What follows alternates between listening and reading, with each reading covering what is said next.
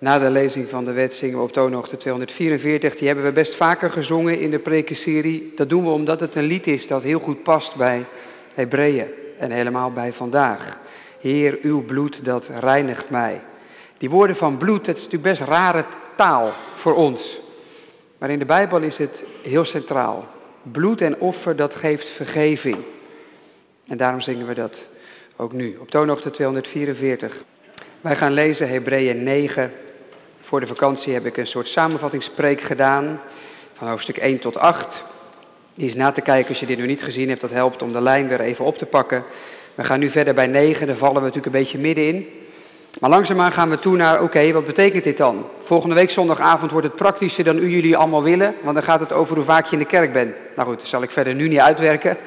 Ik dacht, dat doen we in een avonddienst, dat past goed bij kom je wel of niet bij de kerk. Zo praktisch wordt het nu nog niet.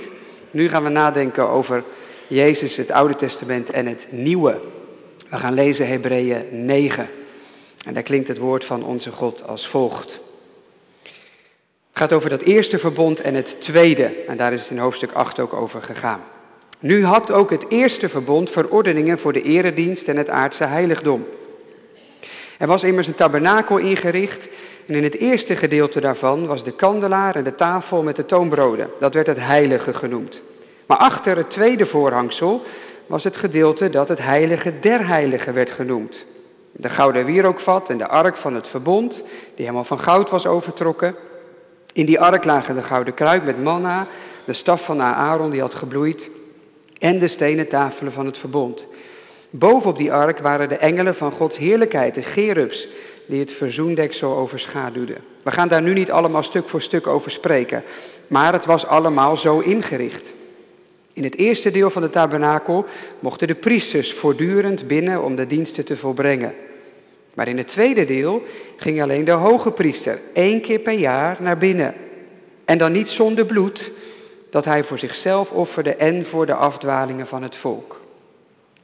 Met die hele gang van zaken maakte de Heilige Geest dit duidelijk, dat de weg naar het heiligdom nog niet openbaar gemaakt was, zolang de eerste tabernakel nog in gebruik was. Dit was een zinnenbeeld, een gelijkenis, een plaatje voor de tegenwoordige tijd. In overeenstemming daarmee werden er gaven en slachtoffers geofferd die niet in staat waren om hem die die offers bracht in zijn geweten tot volmaaktheid te brengen. Het ging alleen maar over voedsel en dranken en verscheidene wassingen, vleeselijke verordeningen die waren opgelegd tot op de tijd van de betere orde. En dan een kernzin, maar toen is Christus verschenen, de hoge priester van de toekomstige heilsgoederen. Hij is door de meerdere en volmaaktere tabernakel gegaan. Eentje die niet met hand is gemaakt, dat is, die is niet van deze schepping. Hij is niet door bloed van bokken en kalveren, maar door zijn eigen bloed, voor eens en altijd binnengegaan in het heiligdom en heeft zo een eeuwige verlossing teweeggebracht. Want als het bloed van stieren en bokken en de as van de jonge koe op de verontreinigde gesprenkeld en heilig tot reinheid van het vlees, hoeveel te meer zal het bloed van Christus, die door de eeuwige geest zichzelf smetteloos aan God heeft geofferd, uw geweten reinigen van dode werken, om de levende God te dienen. Daarom is hij de middelaar van het nieuwe verbond, opdat nu de dood heeft plaatsgevonden tot verzoening van de overtredingen die er onder het eerste verbond waren, de geroepen de belofte van de eeuwige erfenis ontvangen. Want waar een testament is, daar is het noodzakelijk dat de dood van de maker daarvan wordt vastgesteld. Een testament is pas bindend na iemands dood. Het wordt nooit van kracht als die nog leeft. Daarom is ook het eerste niet zonder bloed ingewijd. Want, dan kijkt hij terug naar Exodus 24, Nadat elk gebod overeenkomstig de wet aan heel het volk door Mozes was meegedeeld, nam Mozes het bloed van kalveren en bokken met water en scharlakenrode wol en hyssop en hij besprenkelde dat bloed over het boek en heel het volk. En hij zei, dit is het bloed van het verbond dat God u bevolen heeft te houden. Ook de tabernakel en al die voorwerpen werden besprenkeld met datzelfde bloed. En bijna alles wordt volgens de wet door bloed gereinigd. En zonder het vergieten van bloed vindt er geen vergeving plaats. Het was dus noodzakelijk, zeg maar als dat in de oude manier zo ging, dat de afbeelding van de dingen die in de hemelen zijn, hierdoor gereinigd werden, dat ook de hemelse dingen zelf gereinigd werden door betere offers dan deze. De Heer Jezus is niet binnengegaan in een heiligdom met handen gemaakt, dat tegenbeeld is van het ware, maar in de hemel zelf, om nu voor het aangezicht van God te verschijnen voor ons. En dat niet om zichzelf elke keer weer te offeren, zoals de hoge priester elk jaar met bloed het heiligdom binnengaat, bloed dat niet van hemzelf is. Dan had hij vanaf de grondlegging van de wereld heel vaak moeten lijden. Maar nu is hij bij de voleinding van de eeuwen eenmaal geopenbaard om de zonde teniet te doen door zijn offer. En zoals het door mensen is beschikt dat ze eenmaal moeten sterven en dat dan het oordeel volgt, zo zal ook Christus, die eenmaal is geofferd om de zonde van velen weg te dragen, voor de tweede keer zonder zonde worden gezien door hen die hem verwachten tot zaligheid. Tot zover. Zalig ben je als je het woord van God hoort, bewaart als het woord van God en er ook zo uit leeft. Amen.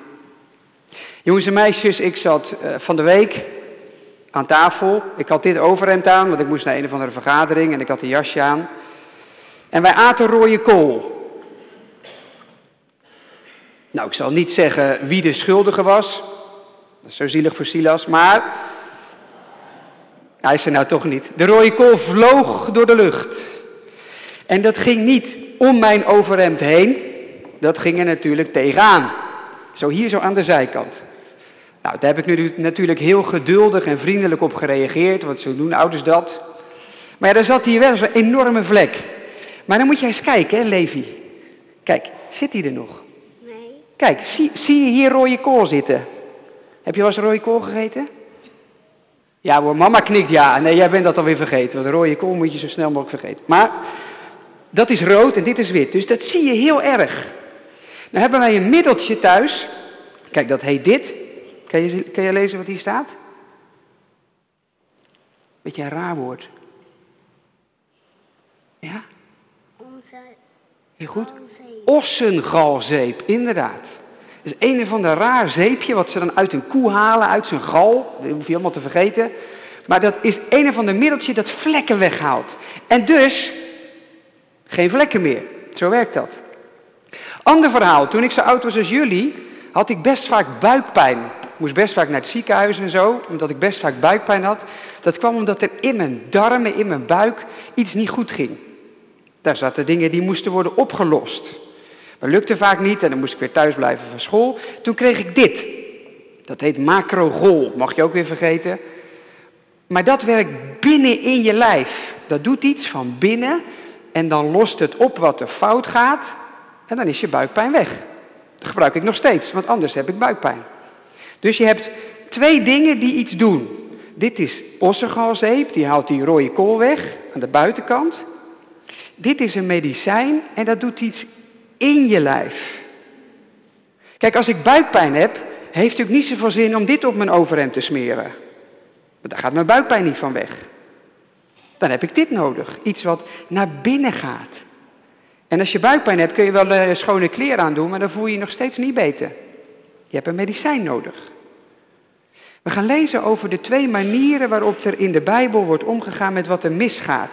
En je kunt onthouden, in het Oude Testament is het dit, en als de Heer Jezus komt, wordt het dit. In het Oude Testament worden vlekken weggehaald, maar dat blijft aan de buitenkant. En we hebben net gelezen dat de schrijver vertelt, en toen kwam de Heer Jezus en die gaf zijn geest, en dan gaat het naar binnen. En dan worden de vlekken van binnen weggehaald. En dan ga je je beter voelen. Als je het medicijn neemt dat God je geeft. Jezus en zijn bloed. Klinkt een beetje eng, maar dit mag je onthouden. Eerst was het aan de buitenkant, maar toen de Heer Jezus kwam, ging het naar binnen. En als je van binnen schoon bent, dan mag je naar de Heere God, zonder ook maar ergens bang voor te zijn. Gemeente van de Heer Jezus Christus, sommigen van ons hebben er de afgelopen weken veel mee gedaan. Gamen.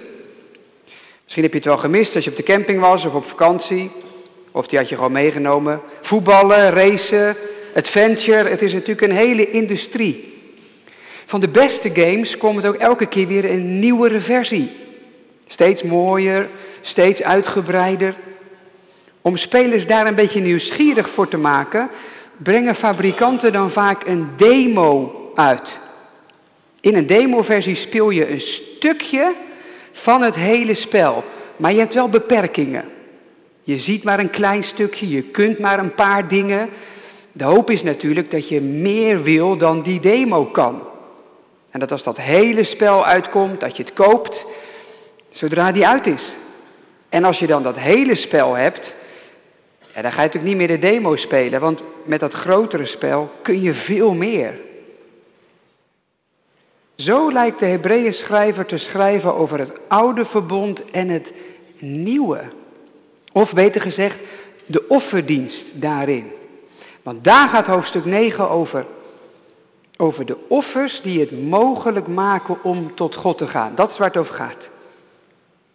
En dat is een diepe Bijbelse gedachte dat jij als mens niet zomaar God ontmoet. God is heilig, wij mensen niet. En dat moet opgelost. Offers in de Bijbel gaan daarover.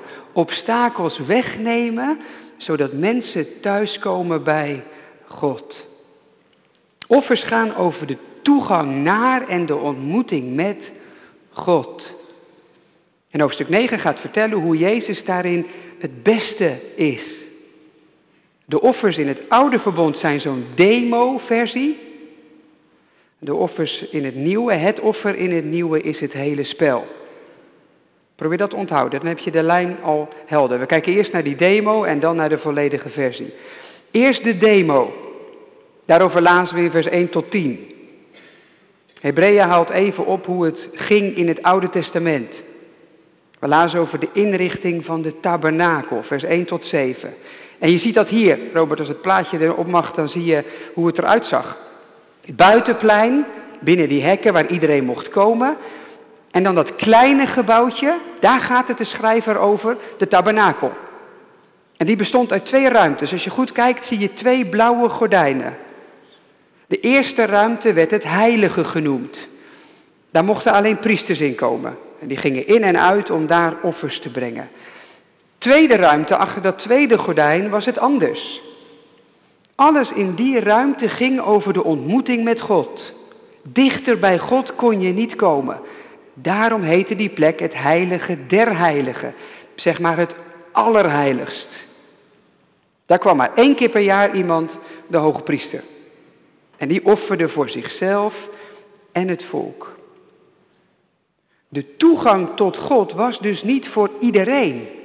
En zomaar. Daar waren offers voor nodig en dan nog was de toegang beperkt. Je ziet het hier het volgende plaatje van bovenaf. Alleen priesters in die eerste ruimte, achter dat eerste roze streepje. En in ruimte 2 alleen de hoge priester, één keer per jaar. En nou zegt Hebreeën 9, die hele inrichting was niet toevallig. Dat beeldt iets uit. Eigenlijk is de tabernakel een plaatje op de beamer. Het is een, een uitbeelding van een eeuwenlang proces. Want die twee ruimtes staan voor twee perioden. Ruimte 1 is de, de tijd tot Jezus. En ruimte 2 gaat over de tijd daarna. Ruimte 1 was zeg maar de demo-versie. Ruimte 2 is het hele spel. Voordat ik dat verder uitwerk, dan is al gelijk iets moois om te bedenken. Dat er beweging zit in de Bijbel. Door de tijd heen gaan er meer dingen open. De Heere God gaat een weg met deze wereld, op weg naar de ontmoeting tussen mensen en God. En die weg bestaat uit stapjes. Wij zijn nu dus verder op die weg dan eeuwen geleden. Als je dus een stukje uit de Bijbel leest, is het goed om altijd te bedenken, hey, waar speelt dit stukje op die weg? En wat zegt dat over hoe ik het moet uitleggen? Een wet in het Oude Testament heeft een andere lading dan een wet in het Nieuwe Testament. Niet omdat het Oude Testament minder woord van God is, maar omdat je op een andere plek op die weg staat. Die beweging die die schrijver schetst, helpt om goed Bijbel te lezen. Beweging in de Bijbel. En Hebreeën zegt, het beweegt van ruimte 1 naar ruimte 2. En dat is maar goed ook. Want ruimte 1 is wel vol offers, maar er is maar beperkte toegang. Gewone mensen mochten niet naar binnen. En in het heilige der heiligen mochten zelfs, de hoge, mochten zelfs priesters niet komen. Alleen de hoge priester, alleen met offerbloed, alleen maar één keer per jaar. Met bloed, want, we lezen dat in vers 22, bloed reinigt. En er is geen vergeving zonder dat er bloed wordt vergoten. Even tussendoor, dat klinkt voor ons natuurlijk gewoon best wel heel raar. Offers en bloed dat je nodig hebt voor vergeving, maar bloed is de rode draad in de Bijbel. Hij staat alleen heel ver bij onze belevingswereld vandaan. Als wij dingen met elkaar moeten oplossen, hebben we woorden nodig. Dan komen we niet met een emmertje bloed om de, op de dam op. Maar de mensen aan wie geschreven wordt, hebben die achtergrond nog heel erg in hun hoofd. Wij natuurlijk niet meer. En dat maakt dat je misschien bij die woorden denkt, ja, bloed en offers. En niet te snel. Voordat je dat aan de kant schuift, alsof dat lang geleden en toen was, misschien is het goed om te proberen te begrijpen. Het is heel goed als je in je geloof bij Jezus begint, maar als je het offer van Jezus aan het kruis goed wil snappen, gaat dat niet zonder de hele offerdienst in het Oude Testament. Daarom hebben wij het Bijbelboek Hebreeën. Om vanuit het Oude het Jezuswerk beter te begrijpen. Er waren in die eerste ruimte, in de demo-versie, dus offers genoeg. En toch was het ontoereikend. Hebreeën zegt, het was zo opgelegd totdat een betere orde kwam. Vers 10. En dat is een veelzeggende zin. Hebreeën zegt, die hele verordening van het Oude Testament was nooit bedoeld als blijvend. Het was tijdelijk. Het wachten op het betere dat zou komen. Die offers schoten tekort. Vers 9. Offers van dieren konden het geweten niet tot volmaaktheid brengen. Dat is een ingewikkelde zin. Maar het betekent denk ik gewoon dit. Tot volmaaktheid brengen betekent een mens brengen waar hij moet zijn om God te dienen. Vervolmaken is dat je God helemaal dient met je hele leven. En de schrijver zegt hier, de offers in het Oude Testament, lukte dat niet. In hoofdstuk 10 zal hij zeggen, het is onmogelijk dat het bloed van dieren zonde wegneemt. Dat hebben we net gezongen, Psalm 51. En in hoofdstuk 7 heeft hij gezegd, zelfs de wet kon dat niet. Dus de offers en de wet konden mensen niet helemaal bij God brengen. Waarom niet? Omdat ze het geweten niet raakte, staat er. Het bleef aan de oppervlakte, aan de buitenkant. Wat makkelijker gezegd, de offers in het Oude Testament waren ossegalzeep. Het ging wel over het verwijderen van vlekken. Er vloeide bloed tot vergeving van zonde, maar het bleef aan de buitenkant, zoals die zeep aan mijn buitenkant bleef. De offers van dieren in het Oude Testament veranderde mensen niet van binnen. Het maakte niet je hart schoon, je geweten. En dus bleven de belangrijkste problemen bestaan. Offeren was symptoombestrijding. Echte probleem veranderde niet. Offers in het Oude Testament konden op zichzelf dus ook niks. Was voor mij ook wel weer nieuw deze week.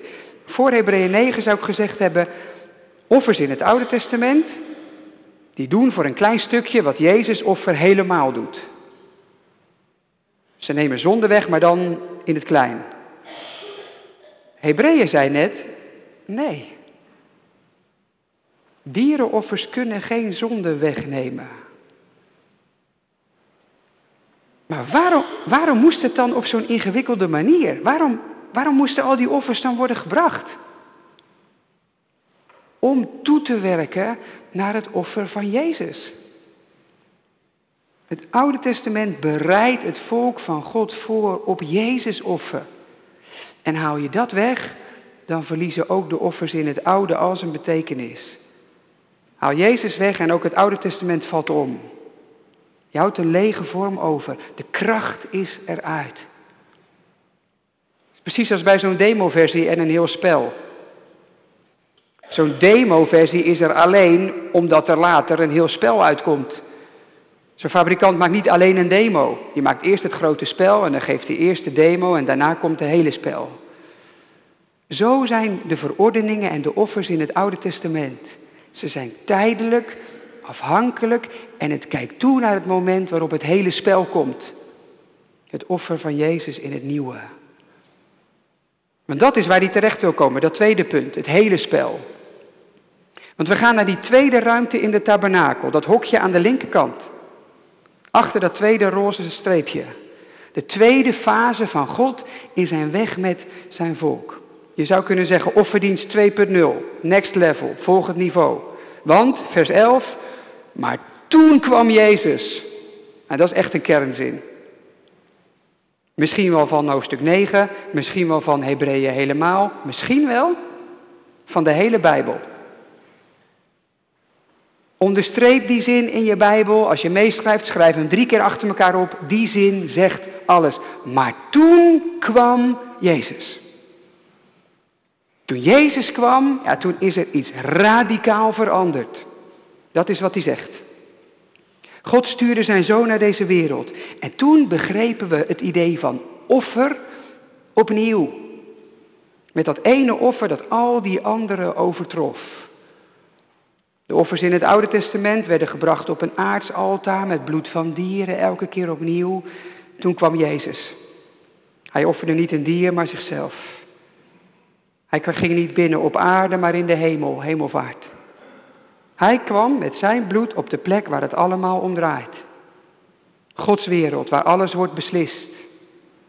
Voor de troon van God bracht Jezus met zijn bloed verlossing. En nogmaals, dat hele praten over bloed, dat klinkt voor ons luguber. Maar het gaat niet om bloed als een zakje rode vloeistof die je bij de bloedbank kunt halen. Als de Bijbel spreekt over het bloed van Jezus, gaat het over het offer dat hij bracht. Hoe hij de hemel verliet om op aarde mens te worden. Hoe hij met liefde heeft geleefd en mensen liet opengaan om hem heen. Hoe hij gesproken heeft met wijsheid, bewogenheid. Hoe hij onze zonde de dood indroeg toen hij stierf aan een kruis. Daarna stond hij op en hij leeft zodat wat hij deed aan het kruis voor eeuwig geldig is. En hij ging naar de hemel, als grote overwinnaar, om daar voor de troon te pleiten, het op te nemen voor jou en voor mij. Jezus bloed, dat offer, dat heeft een kracht dat al het andere afbreekt. Zonde, zorgen, ziekte, duivel, demonen, duisternis gooide Jezus bloed tegenaan, heel plat gezegd, en ze brokkelen af. Ze houden niet stand. Al die offers in het Oude Testament waren voorbereiding op dat gebeuren. Het ene offer dat de hele wereldgeschiedenis heeft veranderd. Jezus was voor Hebreeën dus echt wel meer dan een inspirerend mens. In onze tijd kunnen we echt wel veel met Jezus als een soort leidensverhaal. Je merkt het ook al rondom de Passion op tv, dan, dan herkennen heel veel mensen zich in Jezus, maar vooral in zijn leven. Dat hij onterecht lijdt en sterft, onrecht dat hem wordt aangedaan, of juist zijn wijze woorden die mensen inspirerend vinden. Maar de Hebreeën schrijver zou zeggen, als je het over Jezus hebt, moet je het ook over zijn offer hebben. Prachtig als je Jezus waardeert als mens, maar het is het offer waarom hij Gods beste optie is. In onze tijd mag vooral Jezus leven er zijn. Maar het gaat de Hebreeën schrijver vooral om Jezus sterven. Om het bloed dat hij gaf. Dat is het verschil. Dat is de lading van, maar toen kwam Jezus. En dat is ook voor ons wel van belang, denk ik. Het zou best kunnen dat je in de kerk zit, misschien al jarenlang, en je hebt het altijd gehoord. bloed van Jezus tot vergeving van zonde en zo. En inmiddels denk je eigenlijk, ja, ja, is dat nou echt de kern? Dat, dat hele bloedoffer en Jezus in onze plek en zo, is dat niet gewoon een soort traditionele lijn? God houdt toch ook van ons zoals we zijn? Kan het evangelie niet vooral bevestigend zijn in plaats van zo bloederig? Dit, dit verhaal roept in de wereld toch alleen maar vervreemding op. Misschien heb je dat wel eens ervaren. Als je het hebt over God, kunnen heel veel mensen mee. Ja, er is wel meer dan ik zie. Maar als je het hebt over Jezus, die zich gaf, bloed, kruis, voor zonde. Ik zou heel eerlijk zeggen, ik leg het soms aan mensen uit. En terwijl ik zit te praten, denk ik, het is het eigenlijk ook een raar verhaal. Bloed dat dan onze zonde wegneemt. Moet dat bloed wel zo'n prominente plek? Haal dat bloed weg uit het verhaal. En allerlei rode lijnen in de Bijbel komen in de problemen. Zonde is niet zomaar weg. Er moet geofferd worden. Wij zijn niet zomaar als mens bij God welkom. De toegang ligt niet automatisch open. Zonder bloed, schreef Hebreeën, geen vergeving. Zonder offer, geen genade. En het is Jezus die het offer bracht. De rode draad door de Bijbel. Bloed dat vergeving brengt. Haal dat bloed weg en je verliest ook vergeving. Verzwijg dit offer en je zonden zullen spreken. Maar het werkt ook andersom. Geloof wel in dat offer Durf te vertrouwen op dat werk. En dan mogen wij dus ook verder gaan dan ze in het Oude Testament konden. Ruimte 2 is anders. En ruimte 2, zegt Hebreeën, is nu. Waarom is ruimte 2 dan zoveel mooier dan ruimte 1? Nou, vanwege die toegang. Vrijmoedig naar God gaan, hebben we in hoofdstuk 4 gelezen. Los van wat jij deed en wie jij bent. Dat je je welkom weet bij God de Vader. Omdat je komt in Jezus' naam. Dat is het hele punt van hoofdstuk 9. Ruimte 1 was de toegang beperkt, strikte voorwaarden. Ruimte 2 gaat de allerheiligste plek helemaal open. Plek van vergeving. Plek van een heel nieuw leven met God. Allerheiligst, dat betekent daar is alles goed. Dat is ruimte 2. Ruimte 2 is het leven met God waarin alles goed is. En waarom is het goed? Omdat Jezus die hoge priester was die dat ene offer bracht. Waardoor wij als mensen met alles wat er aan ons mankeert naar God mogen gaan en zeggen hier zijn we. Omdat we weten de weg naar huis ligt open. Vrijmoedigheid. En waarom? Omdat het offer van Jezus, anders dan de offers van daarvoor, wel ons geweten kon reinigen. Vers 14, dat is een kernvers. Dat is het nieuwe van het Nieuwe Testament.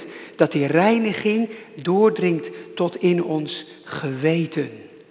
Dat het werk van God niet aan de buitenkant blijft, ons lichaam schoonmaakt, maar dat het tot in ons hart komt, binnenin.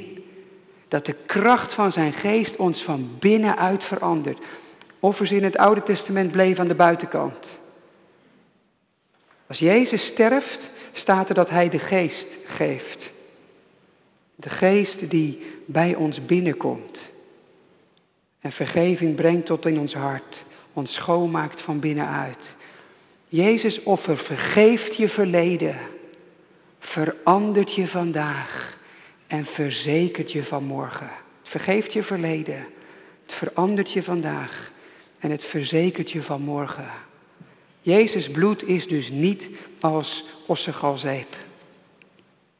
Het is als dat medicijn dat je opdrinkt en wat naar binnen gaat. Het lost de problemen van binnen op. En daarom voel ik me beter. En dus mag je dan ook zo naar God. Je weet toch wat er staat toen Jezus stierf, hè? Toen ging dat tweede roze lijntje, die deur, dat voorhangsel, dwars door de midden. Zeg het maar zo, de deur van ruimte 2 ging open.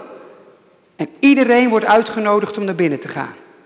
In Jezus' naam mag je komen zonder angst voor God, zonder afstand, want je zonde, want niet langer je eigen leven. Maar zijn leven is de reden waarom je komt. De afstand is opgeheven, je vrijmoedigheid teruggegeven. En in ruimte 2 ontmoet je een God van genade. In Jezus komt de hemel dichtbij. En dat klinkt misschien als iets abstracts, iets voor je hart en daarna ga je gewoon weer aan het werk. Maar Hebreeën bedoelt, maak dat nou zo praktisch mogelijk. Zo eindigt vers 14. Dit offer gaat verder dan wat het andere ooit deed. En juist daarom kun jij morgen, overmorgen, als alles weer op je afkomt en alles weer begint op school, op je werk, waar je morgenochtend ook bent, leven voor God, de levende God dienen. Dat is het doel, dat dat offer van Jezus iets in ons doet, waardoor wij beter de levende God kunnen dienen. Hoe werkt dat dan? Nou, het reinigt je geweten, stond er. Wat doet dat dan? Dat betekent, er staat niks meer tussen God en jou in. Dus als jij naar God gaat, in Jezus' naam, als je bidt, als je zingt, als je leeft, als je zoekt, dan hoef je dat dus niet meer te doen met alles wat er verkeerd ging in je achterhoofd. Zo doen wij dat wel vaak, hè? Je zoekt God, maar je denkt ook telkens aan waar je van baalt in je leven. Waar je je voor schaamt. Je weet dat je dat voor God niet kan verbergen. En dus ben je voor God vaak ook voorzichtig. Beschaamd. En soms zelfs bang. Hebreeën zegt, als Jezus offer de kracht heeft je geweten te reinigen, jou van binnen, dan mag dat veranderen. Dan hoef je niet meer te denken aan wat er misging als je naar God gaat. Want Jezus offer reinigt dat. Dan is het als je het even voor je ogen haalt, even zo. Dan is het alsof jij tegen God zegt, Heere God, hier ben ik weer. Het was weer mis, u weet het, u heeft het gezien. Ik heb het al tig keer beloofd, niet gelukt, het ging weer fout. En God vraagt je, wat bedoel je precies? Jij zegt, nou, kijk maar mee. En je draait je om naar wat ik deed gisteren, naar dat gesprek dinsdag, naar die keuze woensdag. De gedachten van vanmorgen. En God draait zich met jou om. Kijk naar al die dagen die jij noemt. En hij ziet het niet. Hij ziet het niet, want hij ziet Jezus. Hij ziet Jezus staan en als de vader de zoon aankijkt, is alles goed. Altijd. Jezus blokkeert het zicht voor de vader op jouw zonde. Hij gaat er gewoon tussenin staan. Dus als jij je omdraait en zegt, Heere God, moet u kijken, het was allemaal weer niks. En God draait zich met je om. Dan ziet hij Jezus. En dan is alles goed. Dus je komt bij God met jouw onvolmaakte leven. En in plaats van vermaning ontvang je een warm welkom. Vind je liefde in plaats van straf. Want er staat niks meer in tussen God en jou. Die ontspanning, die genade, geeft juist ruimte om voor God goed te leven. Kijk, als je iemand iets verkeerds hebt gedaan en je ontmoet diegene weer, dan ga je het proberen te compenseren. Ga je terugbetalen of je gaat het goed maken. Je doet je uiterste best omdat je je schuldig voelt of omdat je bang bent voor wat die ander van je vindt. Je voelt je verplicht. Maar als dat verkeerde uit de weg is, dan doe je iets niet om iemand terug te betalen, maar gewoon omdat je die ander hebt, uh, helpt. Omdat iemand je dan vraagt van, joh, kun je me even helpen? Ja, tuurlijk, want wij zijn vrienden of we zijn broers. Dat is vers 14. De schuld is weg. Je geweten is schoon. En juist zo kun je de levende God dienen. Kun je goede dingen doen, niet omdat je bang bent dat God je anders straft als je sterft. Niet omdat je beloond wil worden en ja, we willen allemaal naar de hemel. Niet omdat je je verplicht voelt, ja, iemand moet het doen. Vanwege de relatie, want de druk is eraf. Je hoeft het helemaal niet te doen. En omdat je het niet hoeft te doen, kun je. Je hoeft het helemaal niet te doen. Alles is al goed. En juist daarom kun je. Het is tenslotte een beetje zoals mijn pianoles van vroeger. Ik heb er wel eens over verteld. Ik oefende veel te weinig. Ik had elke maandag pianoles. Eigenlijk oefende ik pas zaterdagavond en zondag een beetje. Ik vond pianospelen wel leuk, maar dat oefenen vond ik niks aan. Dat deed ik namelijk vaak heel krampachtig. Weet je waarom ik oefende op zaterdag en zondag? Zodat ik maandag wat minder op mijn kop kreeg. Dat ik eh, een beetje kon verbloemen dat ik eigenlijk niks had gedaan. Op les viel ik natuurlijk altijd door de mand. En toch, als ik maandag wegging bij de muziekschool, dan voelde ik me ontspannen. Die les is weer achter. En op dinsdag en woensdag, als ik dan eens achter de piano kroop, was het weer leuk. De druk was eraf, ik hoefde er niks mee te bereiken. En juist dan kreeg ik er plezier in. Zo, gemeente, mogen wij de levende God dienen. Niet krampachtig, niet bang, ontspannen. Met plezier, ja, met plezier. Door het offer van Jezus dat je geweten reinigt en de ontmoeting mogelijk maakt.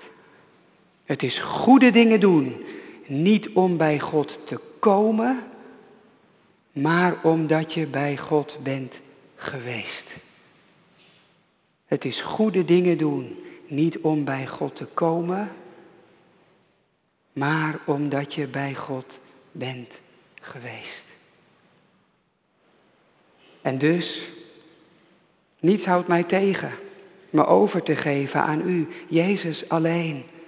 U leidt mij door diepte. Met krachtige liefde draagt u mij er doorheen.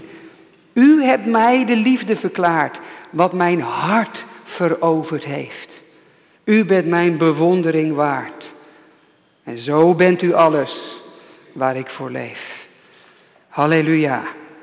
Amen.